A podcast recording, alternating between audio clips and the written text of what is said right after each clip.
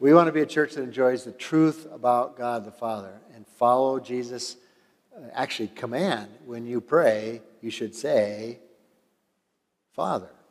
Great biblical truth. We don't talk about, when we talk with God, it's not some mysterious, far away, unknowable thing out there. Not an angry judge. When we talk as God, we talk with God as Father. He created us in His image, He knows everything about us. He has good plans and intentions for our lives. Jesus said, This is how you should pray Father. So here's a picture for the series. Get the strength of this father's hand used to tenderly allow his child to hold on to his finger. The child trusts the father. The child knows how strong the father is. And the child knows that the father will use his strength in a tender way. The child's not afraid of the father. The child knows they are loved by the father. They're safe. Last Sunday we talked about how God the Father parents us, and we renounced the lie that God the Father is impatient or angry with us or has rejected us, and we reaffirmed the biblical truth that God the Father is patient, slow to anger, and when he disciplines or disciples us, it's because it's proof of his love. He's growing us up into the people he called us to be. And today we're going to talk about the biblical truth that God the Father loves us. So we'll just start with this question How do you know if someone loves you? Well, they love me because they give me what makes me feel good. That's how I know they love me. Baby cries, they need formula or they need to be changed, and uh, mom or dad come and does that, and baby feels loved. They got what they needed, wanted. Or Christmas is coming up, right? A parent or grandparent gives a child what that child wanted most for Christmas, and the child experiences love. We know that someone loves us because they give us what makes us feel happy. But wait a minute. Is that it? Is love just make us happy for a moment or two here or there, or something better, more substantial need to go on? I mean, if someone loves us, shouldn't they give us what we really need, even if we can't see it ourselves? So, this is my personal definition of love according to the Bible. Love is wanting God's best for a person. If you love someone, you want God's best for them.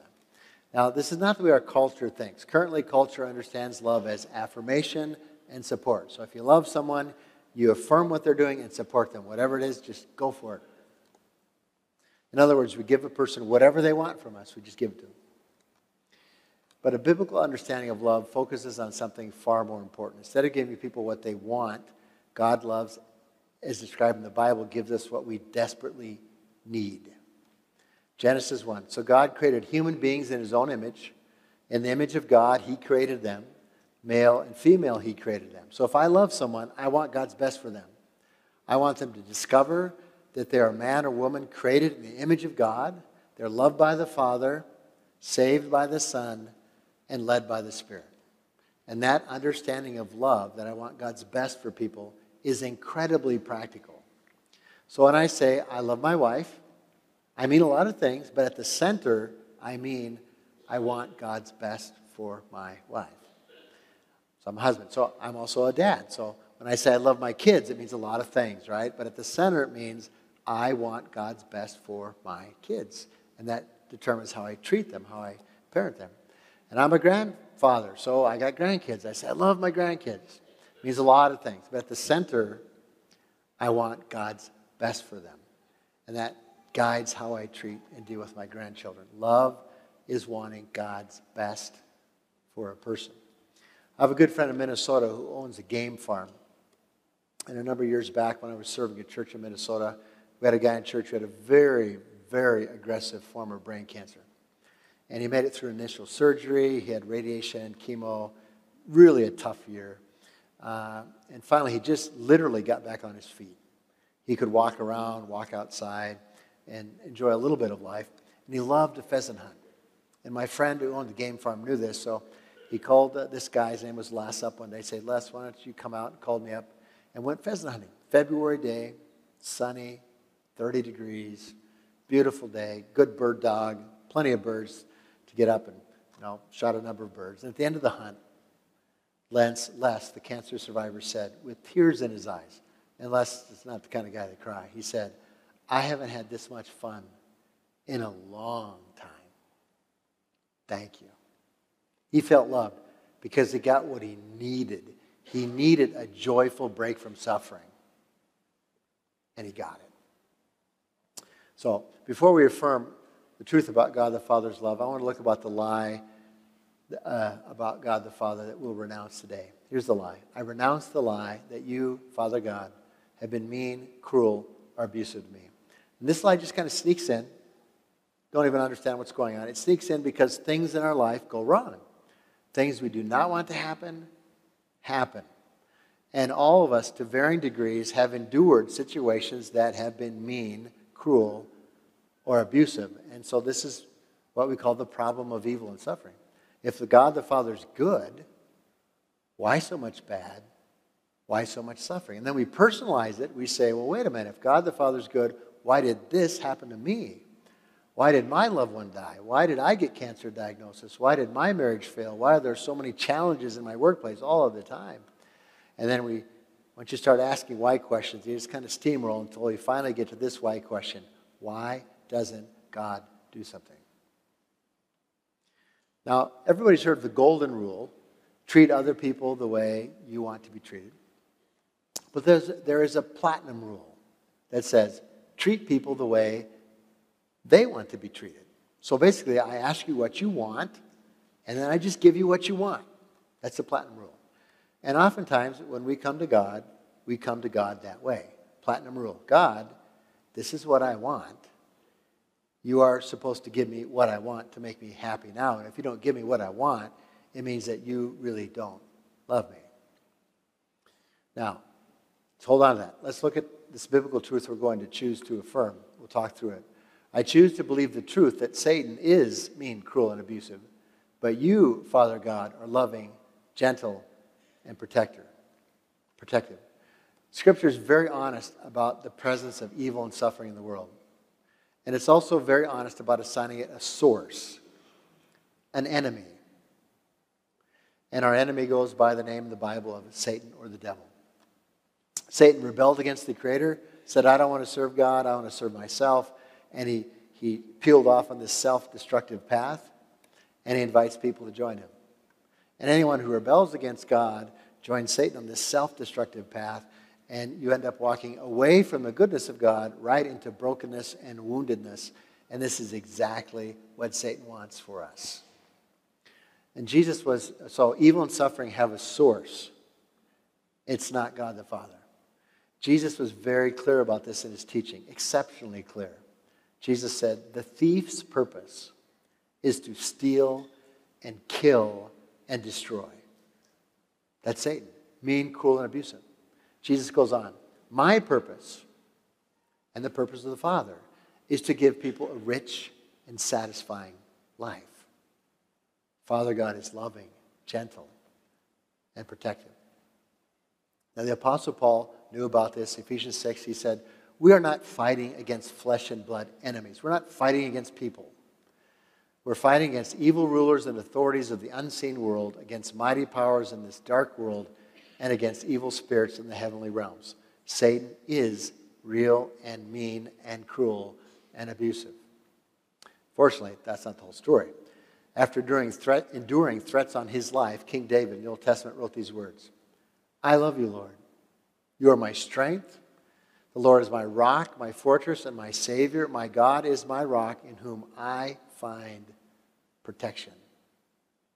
Father God is loving, gentle, and protective. And Jesus, the Son, who perfectly shows us what the character of God the Father is like, said this Come to me, all of you who are weary and carry heavy burdens, and I'll give you rest.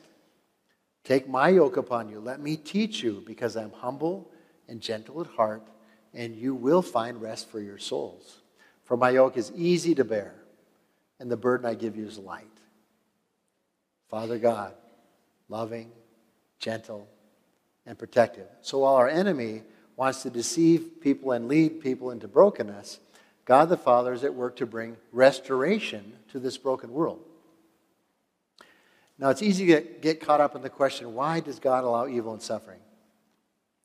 Scripture actually takes a little bit different approach. It says evil and suffering is real, and then it spends most of its time saying, and this is what God the Father is doing to bring restoration and hope into the lives of people in this broken world.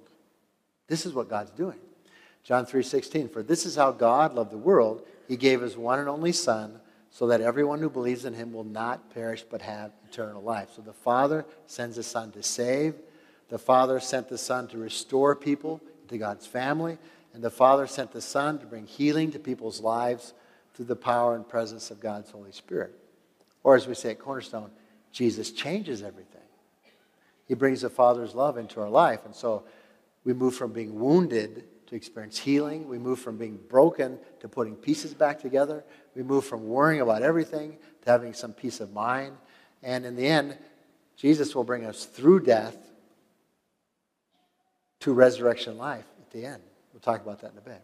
Actually, right now. When Jesus returns at the end, there's a final judgment. Scripture's clear about this. And there's a complete restoration. So all who belong to the Father through the Son will be welcomed into this new heaven and new earth. No more woundedness, no more suffering, no more sickness, no more death. There's a complete, absolute restoration of creation to God's original intention. God with us, us with God. Amazing. And Jesus shows us what love is like. John says, This is real love. Not that we love God, no, but that He loved us and sent His Son as a sacrifice to take away our sins. What we needed most is all this stuff that's, that gets in the way from us trusting God our sin, our rebellion, our woundedness, our hurts, our frustration. Someone has to come and remove that so we can trust the Father. Who does that? Jesus does. Through his death, he puts it to death. Through his resurrection, as we trust him, he gives us new life. So we trust that sacrifice for our sin. It gets taken away. It's the thing we need most. So then we go, we know how much God loves us, and we put our trust in his love. Now, the degree to which we feel loved by a person is the same degree to which we will trust them. So uh, if, someone really loves us, we know it, we'll put a lot of trust in them. If we, we're pretty sure they don't love us much, we're not going to put much trust in them, are we? Shortly after we moved into a new home back in 2002 that we built, it was kind of fun, uh, back in Minnesota, our son Josh headed off to college down in Chicago. Sarah was a sophomore, a junior in high school. And for some reason, I never asked this question of myself before. But for some reason, the question popped into my head one day Would Terry and the kids be okay if something happened to me and I died? I never thought about that, but just popped in my head. I mean, how's Terry going to take care of the house? It had a big yard, and and would Josh and Sarah be okay without having a dad around? And, but the answer actually came very quickly. I said, they'll be fine. They'll make it. Because we had a group of friends who loved us. And they had proven that they loved us at a high level. So I trusted them at a high level. And I knew, without a doubt, that something happened to me, they would step in. They loved, they could be trusted. God the Father loves through the Son, God the Father can be trusted.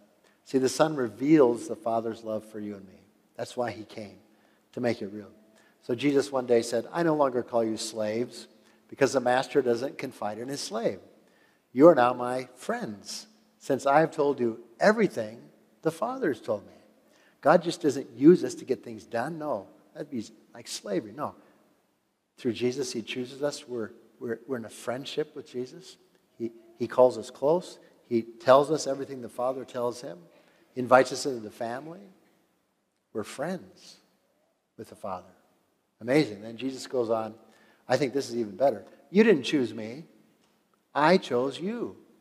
I appointed you to go and produce lasting fruit so that the Father will give you whatever you ask using my name. Jesus reveals the foundation of the Father's love for us is that he has chosen us in Christ. Now, in the New Testament day, disciples chose their rabbi. They would look around and see what the most famous rabbi was and say, I want to follow that one. With Jesus, it was different. He personally chose his disciples by name. They were chosen ones, chosen by the Son to be close to the Father, to bless the world. Now, for those of us who are married or have been married, we know that from time to time, uh, you know, marriage isn't intense bliss all the time, right? There's just stuff of life, and life goes on. And every once in a while, everybody who's married goes, "Oh, we're, we, we, we want to be in a little bit better place than we are. We got to figure this out." And then, as followers of Jesus, we're honest with him about that, and he helps us do that. So get back to a better spot. Well, this happens in all marriages. It happens for Terry and I too. So during one of those times for us, I realized that my wife, Terry, needed to be reassured that I loved her. That this is going to be just, just kind of what we, one of the things we need to get through this chapter in our marriage. So I began telling her, I choose you. Today, I choose you. Now, I did not sit down, turn the TV on, watch a game, and at halftime yell out, I choose you. Didn't do that. I came close to her. I held her. I looked her in the eye and said, I choose you. Because being chosen is the foundation of being loved. So Jesus reveals his Father's love for us in saying, I chose you. So God the Father doesn't just shout down from heaven, I chose you. No, he sends the Son who shows up in person, in flesh. He comes close. Jesus holds us and says, Listen, I choose you. That's what it means to be loved by the Father. We are chosen ones.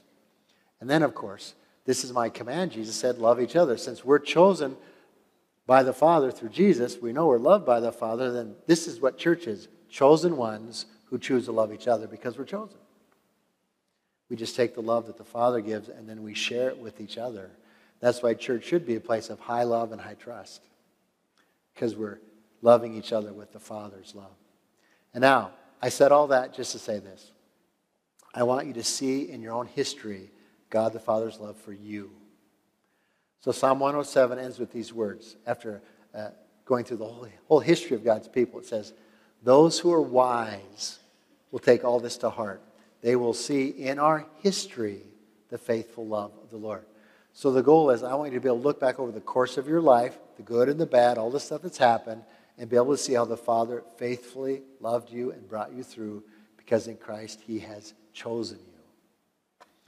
Now, just to clear a little something up here. Sometimes we have uh, expectations about what it means to experience God's love. And we go, well, if I really experienced God's love, I would have this intense sensations of God's presence and closeness and love every second of my life. I don't. I think it works a little bit differently.